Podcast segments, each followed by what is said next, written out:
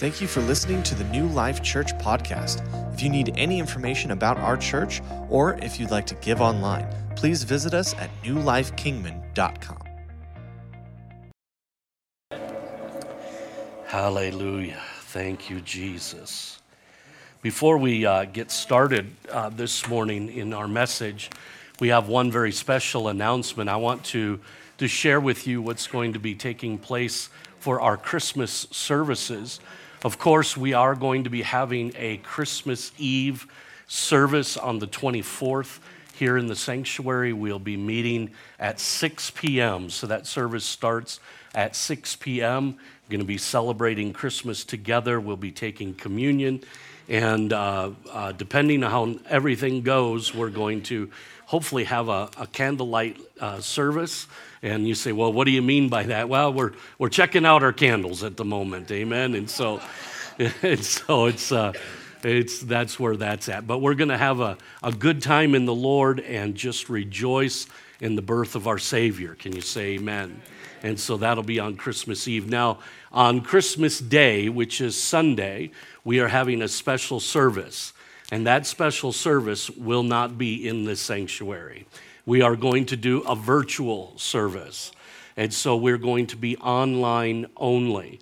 You say, what, what's the deal with that? Well, we have a lot of volunteers and people that work and labor that to pull off our services, and many of them have families and commitments and things going on on Christmas Day. So after much debate and talking about it, we came to the conclusion that what we would do is we would provide a virtual service where you can get online, and I'll be ministering on Christmas morning online, and you can watch it. If you would like, you say, Well, I don't have a computer, I don't even own a TV, I'm not technological. Well, you can come and we'll be showing it on the big screen. Amen? And that'll be at 10.30 right here in the sanctuary. And so we just want you uh, to know about that what we're doing for christmas. Amen?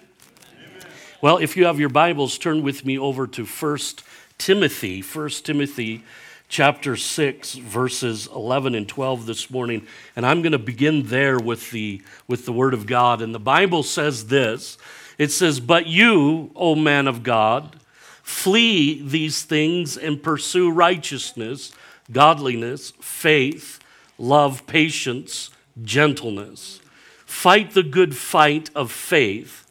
Lay hold on eternal life, to which you were also called and have confessed the good confession in the presence of many witnesses. How many know this morning that faith is not passive? How many know that's to be true? Faith is aggressive. Can you say amen?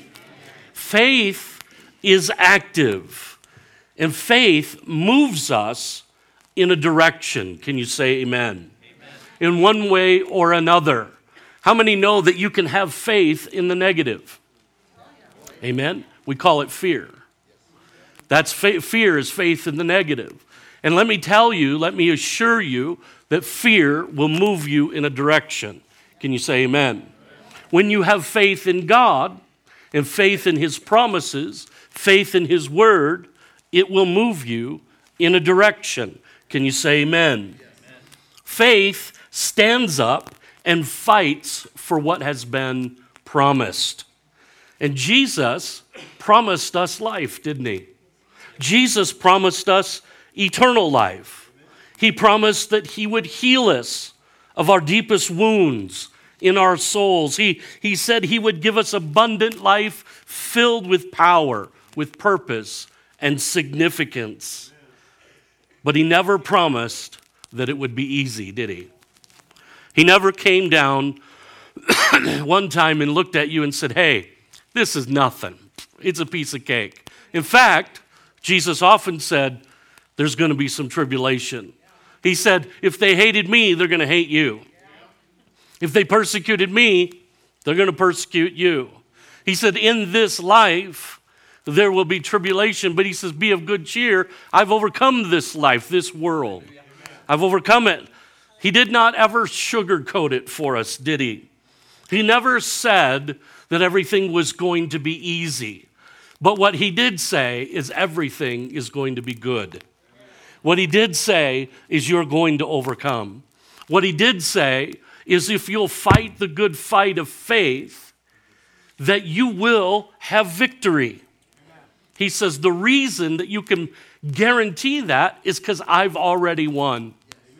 I've already secured the victory for you. All you have to do is by faith receive the victory that I have already provided. Now, what I want you to do this morning, because I want this message to really find its way into your everyday life. Can I just, can I just talk about that for a moment? I've been thinking a lot about this recently. I've been thinking a lot about the Word of God and, and in particular, how we live our lives. The Word of God was given to us so that it would affect our daily life. Can you say amen? The Word of God is not just so that we can somehow get a ticket out of hell, that somehow we can avoid the difficulties and this and that. But the thing is, is God gave us His Word, showed us how life is meant to be. In fact, Jesus demonstrated perfect humanity. Jesus showed us what a man or a woman can do in right relationship with the Father and filled with the Holy Spirit. He says, In fact, greater things shall you do than I've done. Why? Because I go to my Father.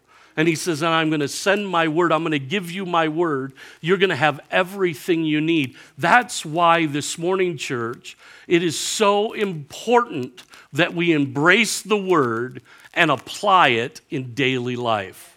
Now, let me give you a secret before we get deep into this message. Let me give you a secret. You have to make a decision in the good moments of life to apply the word and not wait until things are falling apart. If you wait until things are falling apart before you decide to apply the word, you won't apply the word. If you can't apply the word in the good moments, you won't apply it in the bad moments. There has to be a moment in your life when you say, I am going to govern my life by this word. I'm going to govern what I say, what I feel by this word. I'm going to take what goes on in my life and I'm going to stand it up to the mirror of the Word of God, and then I'm going to make the adjustment necessary. Can you say amen? Now, I'll be honest with you. I, will tell you that I, I, I, wish this was true about my life. I, I, I told my wife, it dawned on me. I got saved when I was seven years old. I remember getting saved. I remember my mom is the one, she walked me down to an altar. It was Christmas time, 1972. I was seven years old. She walked me down to an altar. She asked me if I would like to accept Jesus as my Lord and Savior. I said I would. She said, Do you know what that means? And I recount, re- rehearsed to her what that meant. And she prayed a sinner's prayer with me. And from that point on in my life, I was saved. You know my testimony. I've never taken drugs. I've never drank. I never did any of those things. And I lived a, a, a fairly uh, a Christian life most of my life, all virtually all of my life. That's who I was. That's, that's what it was. So, this, this season right now is 50 years of salvation for me. I'm 57 years old and I've been saved 50 years. And so, even in that, I come to a place where I haven't always applied the Word of God to my life. I've tried to muscle it through. Can you say amen? I've had my better ideas. I've, I've tried to figure things out. I've, I've tried to make a derivative of the Word of God. In other words, I, I kind of added a little here and a little there and a little this and a little that, and, and thinking that somehow I knew better than God. And it never worked out. Not one time. Not once. But when I have taken the Word of God, when I have said, This is what it is, I don't care what I see. This is what it is. I'm healed, period. I'm saved, period. I'm delivered, period. I'm a child of God, period. I don't care what I feel. My feelings will come and they'll go. My mood can change simply with a sandwich.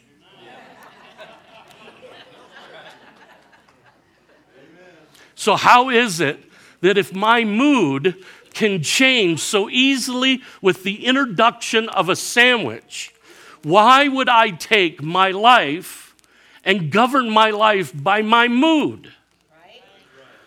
It is going to be the most wild roller coaster you've ever experienced. So, what I have to do is I have to go back to something that is absolutely stable. And it's called the Word of God, and I've got to apply it. That means that I sit and I meditate and I say, you know, I've gone through this, I've gone through bad days. How many's ever had a bad day? Raise your hand if you have. Okay, a few of us, if you haven't raised your hand, your bad day's on its way. It's coming. You say, what do you mean? Into every life, a little sludge will fall. That's just life. Okay? And so, somewhere along the line, I have said, you know what? I'm going to encounter another bad day. I'm going to encounter another day where I don't feel right. I'm going to encounter another day where I don't feel good about being saved. I don't feel like I'm doing anything. But in those moments, I'm going to make a decision to trust what I know in the Word of God rather than what I feel at the moment. It's when I do that that my life begins to change. And that's what we have to do with the message I'm about to preach. This message is entitled Pressing into Faith. And I want you to look at the words that Paul uses here to exhort Timothy. He says words like this flee, pursue, fight, lay a hold of. These words imply opposition, danger, and warfare. Paul even said to us in Ephesians chapter 6, he says, We struggle not against flesh and blood, but against principalities, powers, rulers of darkness in high places. What he's telling us is this life is a battle. Christianity, church, is a street fight. Are you hearing what I'm saying? It always has been, and it always will be. And Paul told Timothy I want you to fight the good fight of faith. Now, before we go even into that, take this for a moment. It's a fight. Say that with me. It's a fight. Okay, it's a fight. Why are we so amazed when we have to fight through faith? Why, why does that catch us off guard? It's like, man, I'm just, man, I'm just really fighting. Good. Praise God. You are following the Word of God. Man, it's been a battle. Thank you, Jesus. Why does that, why are we so stunned? And okay, let me ask, let's get it out of your realm.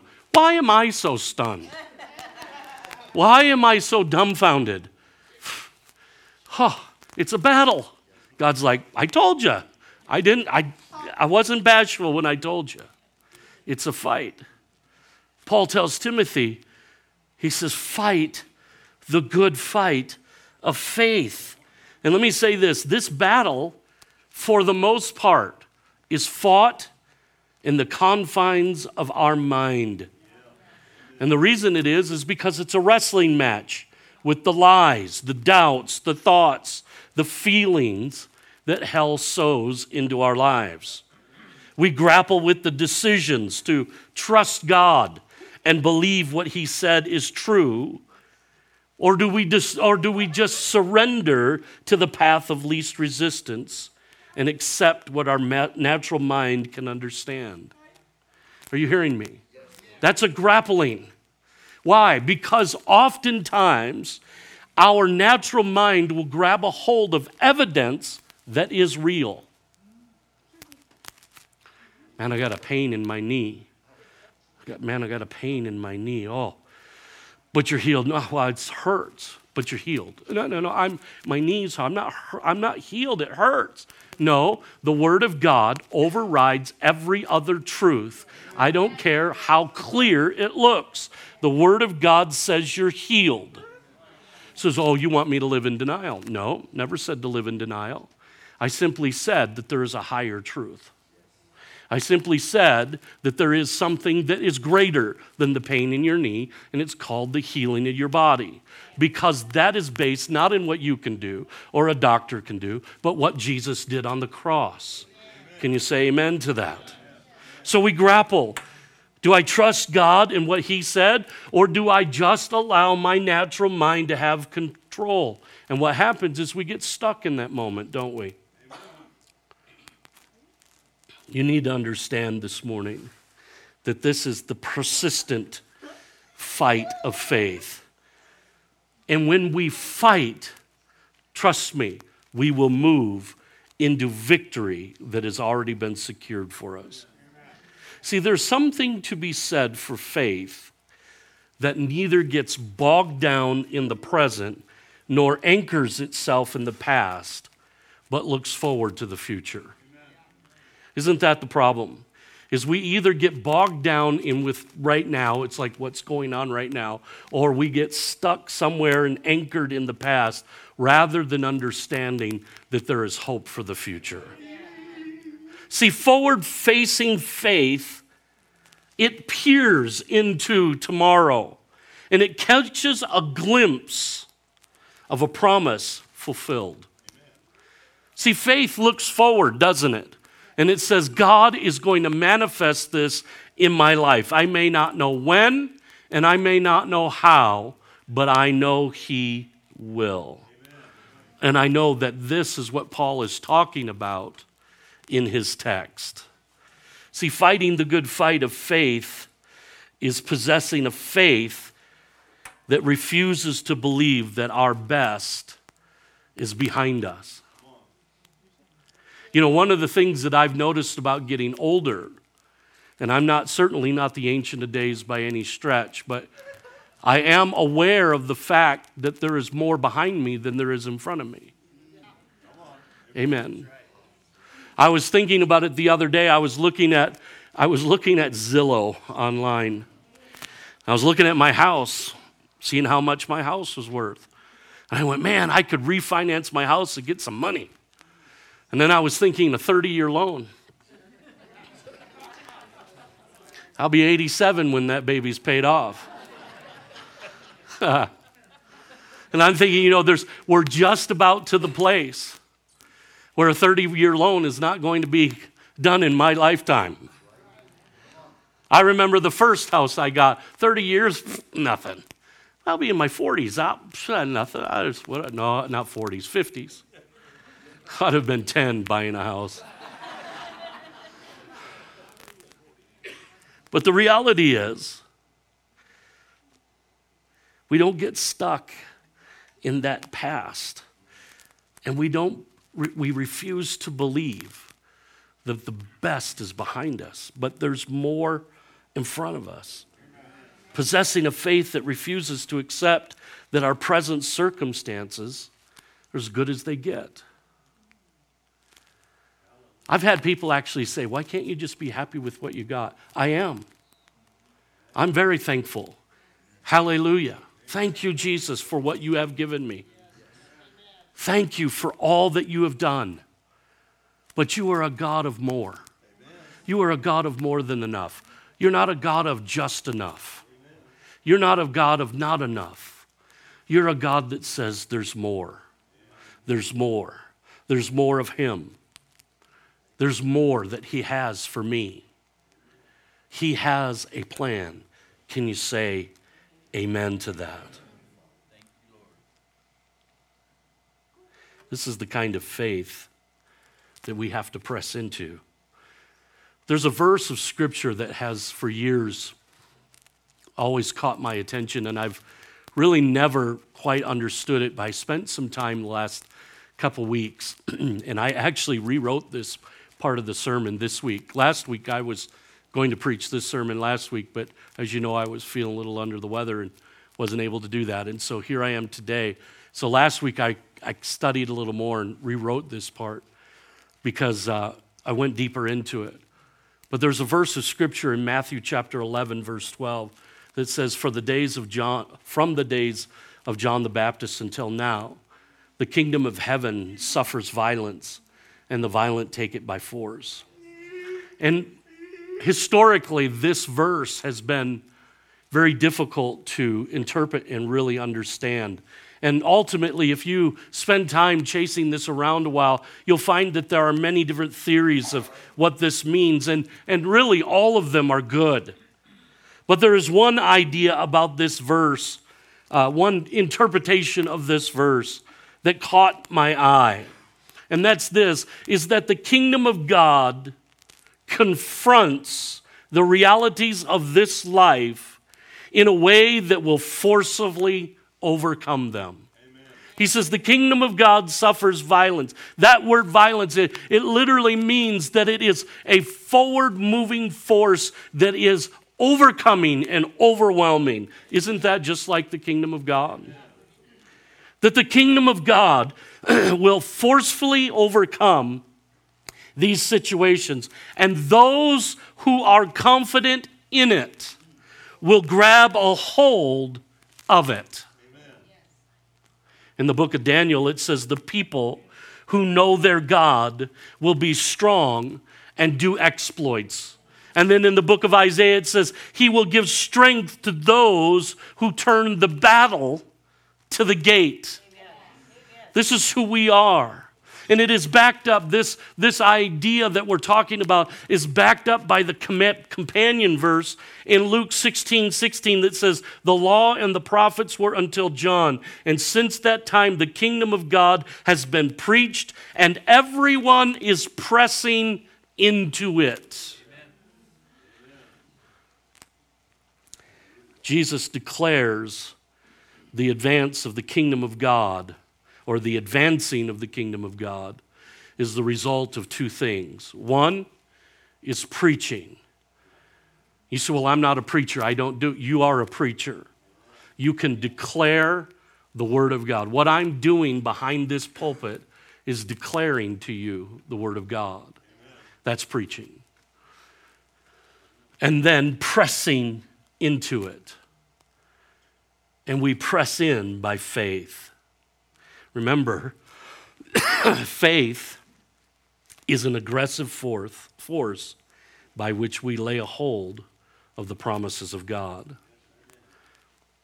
And this kind of faith refuses to be constrained within the limits of what can be seen and understood in the present moment. It refuses to define tomorrow in terms of today's abilities or inabilities. It sees the future not through the lens of the present, but through the lens of promise. Are you hearing what I'm saying? It's this kind of faith that releases the promises of God. I want you to think about this with me for a moment. I want you to think about the idea in practical life of pressing in to faith. You remember blind Bartimaeus in Mark chapter 10? Apparently, he had heard that Jesus was healing the sick, that he had opened blind eyes. Because the day that Jesus came by, what did blind Bartimaeus do?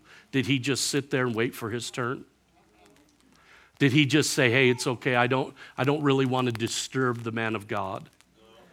Did he say, well, you know, I just, I'm not sure. You know, I know he wants to heal all those folks, but I don't know if he wants to heal me.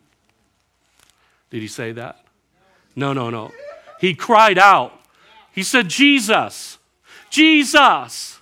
He's calling out. And then when the people around him told, shut up, man, be quiet. this is an important man of God. He's a pretty special rabbi. We don't, we don't, you know, you're, you, you, you're a beggar. Who are you? Keep your mouth shut.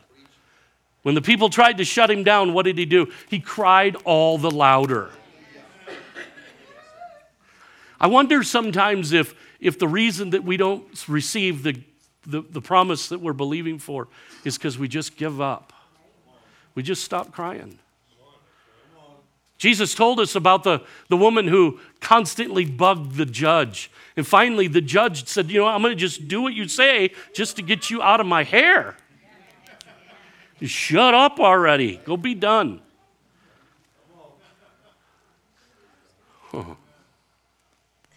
How about the Syrophoenician woman whose daughter was demon possessed? She comes to Jesus and said, Would you please heal my daughter? And Jesus says nothing. He basically ignores her. And then when he finally does say something to her, he tells her, she says, he, he goes, Am I going to give the bread of the, children's bread to dogs? He calls her a dog. Pastor Jesus in a counseling session, Howie, you, you come to Pastor Jesus and he looks at you and goes, You know what? Your problem is you're just a dog. Man, I, I don't know. I don't know if that's found in counseling books. I, I, you know, and when he was counseling Peter, he says, Get behind me, Satan. Jesus was pretty direct. That, that I, usually, you, usually, I gotta, I usually gotta be a lot nicer. I don't know. I think I might be to try Jesus' tactics. I'm to just see. You devil, you dog, you devil dog. Isn't there a road called Devil Dog Road? You, you go live on that road. this is what Jesus is doing. But she is not deterred. She don't care. Call me all that you want. I know you're the man with the answer, and I need what you got. And so does my daughter. And she goes, Even the dogs. Okay, fine, I'm a dog. I'll get the crumbs under the table. And Jesus sees the press of her faith. He goes, Your faith has moved me. And her daughter was healed. How about Jairus? With his daughter, think about this. Jairus was a ruler in the synagogue. I mean, he, this is a guy that has taken his reputation and basically just threw it out the window. So I don't care. I care about my little girl. Sometimes you just got to throw your reputation out the window. I don't care. I, I, don't care what you think about me anymore. I need him. And he pressed in, and she was healed. How about the centurion? He says, I'm not even worthy that you should come to my house. But I don't just send a word. And he pressed in. And my favorite, my favorite story is the woman with the issue of blood in Luke chapter 8, verse 45 and 46. You remember she comes and she presses through, and then Jesus says, Who touched me? When all denied it, Peter said, Peter and those with him said, Master, the multitude throng you and press you, and you say, Who touched me? But Jesus said, Somebody touched me, for I perceive power uh, going out from me. For 12 years, this woman has suffered. She has exhausted all her money. Probably all her friends are drifted away. I'm certain family is distant. The doctors have given up hope and her life is destroyed. Yet, in the midst of all of this, this woman's desperation presses into faith. She presses in. So we need to see what, what does that press really look like? Well, the first thing she did was made a decision. She made a decision. She came up with a plan. I think too often people are indecisive. We're just kind of wishy washy. It's like, well, I, I don't know, you know, maybe I'll go, maybe, I don't know. I, I, I, I don't know. I, I don't even know what to think. Should I, should I go get prayed for? Should I believe God? Should I, should I, you know, trust? I, I just, I don't know. I don't know what to think. I'm really, I just, I don't know what to think. Last time it didn't, you're, whoop, whoop, whoop, last time, I don't care what happened last time. Well, my neighbor, they prayed and they get, I don't care what happened to your neighbor. Amen. Amen. Don't, don't be, she said, Look, I got a problem and no one has an answer. I'm going to go to Jesus. And what did she do? She pressed in. She made a decision. And then she became determined, didn't she? She was determined to see it through. To see it through. See, somewhere there has to be, every decision has to be followed up by some discipline. If you don't follow your decisions with some discipline, your decisions will never last. We have to do something about it. Can you say amen? And then she made a declaration. Look at Mark 5 28. It says, For she said, If only I may touch his clothes, I shall be made well. In the King James, it says, If I touch the hem of his garment. Why is that so significant? Because any first century Jewish person would know that the prophecy of the Messiah was that healing was in his wings and on the robe of every rabbi was a fringe called the wings. And she knew that if I could just touch that, I will be healed. She made a declaration when I get to church, I'm getting healed. When they lay hands on me, I'm getting healed. When I get anointed, I'm going to be healed. I'm going to speak this word and it's going to come to pass. But what if it don't? What if it does? If it don't, keep speaking. If it does, rejoice. Then she faced the obstacles. She pressed on. See, one of the greatest obstacles I think that we face, that we face, hers was the crowd. She had to press through that crowd because everybody wanted to get a hold of Jesus that day. They all wanted to see the guy that was healing, the guy that was, you know, uh, uh, dividing fish and bread and feeding thousands with a loaf of bread. Everybody wanted to see this guy. Her problem is she had to get through the crowd. Our problem is time. Is time. If there's anything that I think is the greatest em- enemy to faith in the modern day, is time.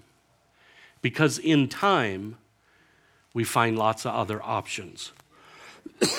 what happens is time passes and we go, well, that's not working, so I'm going to try this. That's not working, so I'm going to try this.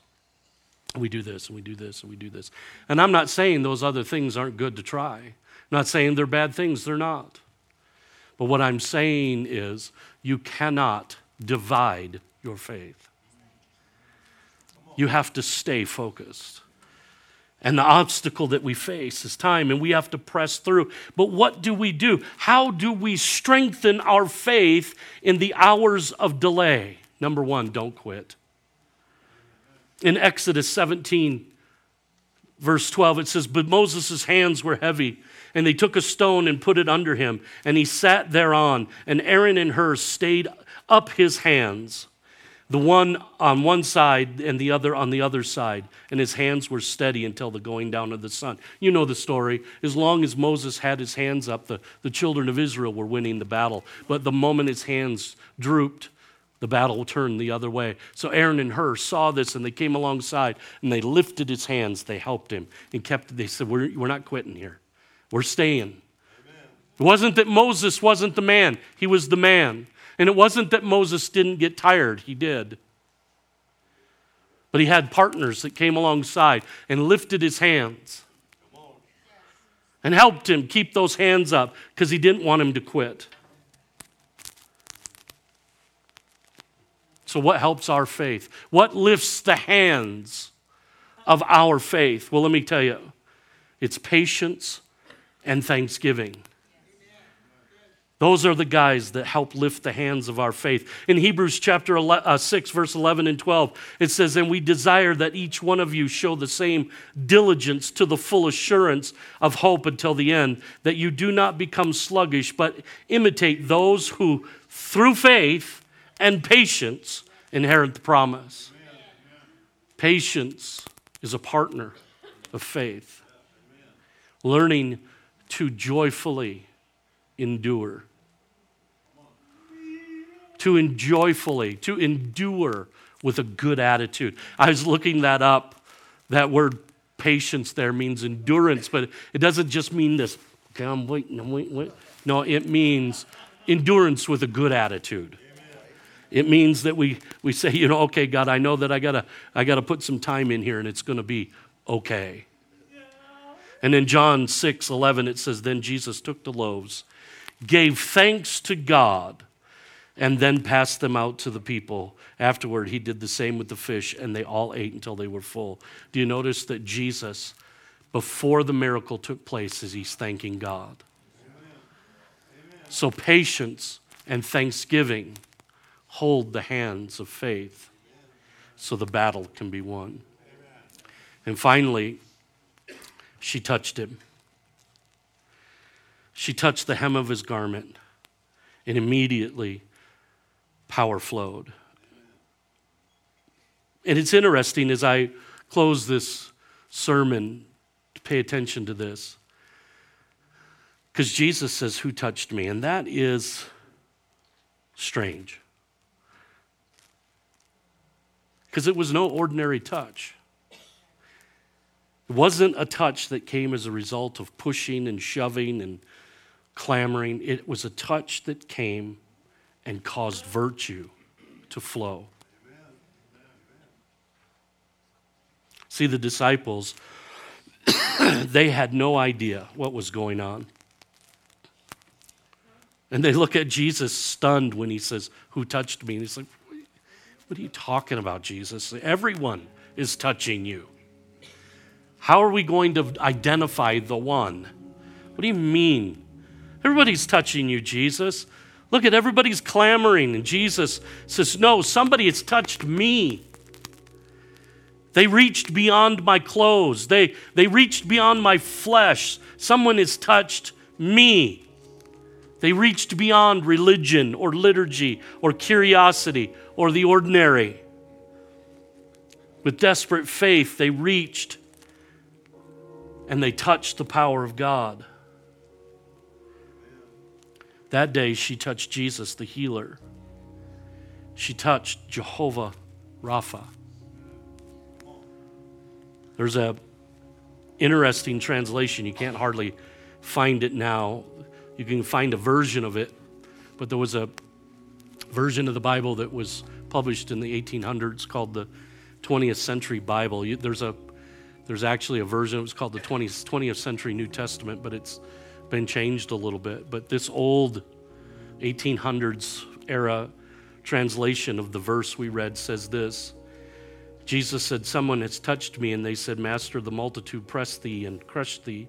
But he answered, and he said, No, someone has made a demand on my ability. And the question this morning is is every one of us today, if we were to go around the room, if I were to look, every one of us have something that we're fighting through. There's something that we're wrestling with in our faith. And the question is have you touched him? See, there was a lot of people that touched Jesus' clothes that day, but there was only one person that touched the healer. And what was the difference? It was the faith that said, I'm not giving up. I'm not giving up. If I got to touch him 5,000 times, I'm going to touch him 5,000 times. He said, I can be healed, and that's what I believe. I'm going to be healed. I am in position healed. In reality, I will see it. I'm healed. I'm free. I'm delivered. I'm provided for. I, I have an answer to my question. My marriage is whole. My children are saved. My job is secure. My future is exactly what it needs to be. I'm going to press in. It's pressing into our faith. Can you say amen? Why don't you bow your heads with me? Father, we thank you. We thank you for the truth of your word. And we pray, Lord, that you would help us. Father, there are days we really do struggle. We wrestle. Because, Lord, we don't always see how we would like to see. Sometimes the evidence in the, in the contrary is so large that it works against us sometimes, Lord. But Lord, we're not going to pay attention to that. We make a decision right now to turn our view and our eyes back to you and your word. And we stand faithfully on that. And Lord, we will press in. We will allow the kingdom to aggressively overwhelm anything in our life that's not of you. And Father, we will grab a hold of it and make it our own. And Father, we love you today. We praise you. I wonder if every, as every head is bowed and every eye is closed, if you're here today and you don't know Jesus is your Savior, you've never asked Jesus to come into your life, you've never had your sins forgiven that you know of. So that that's me, Pastor. I, I'd like to give my life to Jesus. If that's you, would you lift your hand up all across this place? Amen. Praise God. Amen. I see that hand. Amen. Praise God. Would you all pray with me? Would you say this out loud with me? Say, Lord Jesus, I ask you to come into my life and to forgive me of my sins. That you would be my Lord and my Savior. I give you my life and I receive yours in return. In Jesus' name, amen. I'm going to ask my ministry team if they would come find their place up front. If you raised your hand or, or maybe you didn't, you say, I still would like to, come on up. Let them pray with you. If you need a prayer for healing or anything else, come on up. Let them pray for you. The rest of us, let's just stand right now. We're going to release you and let you go. God bless you guys. You have a wonderful Sunday afternoon. We'll see you next week.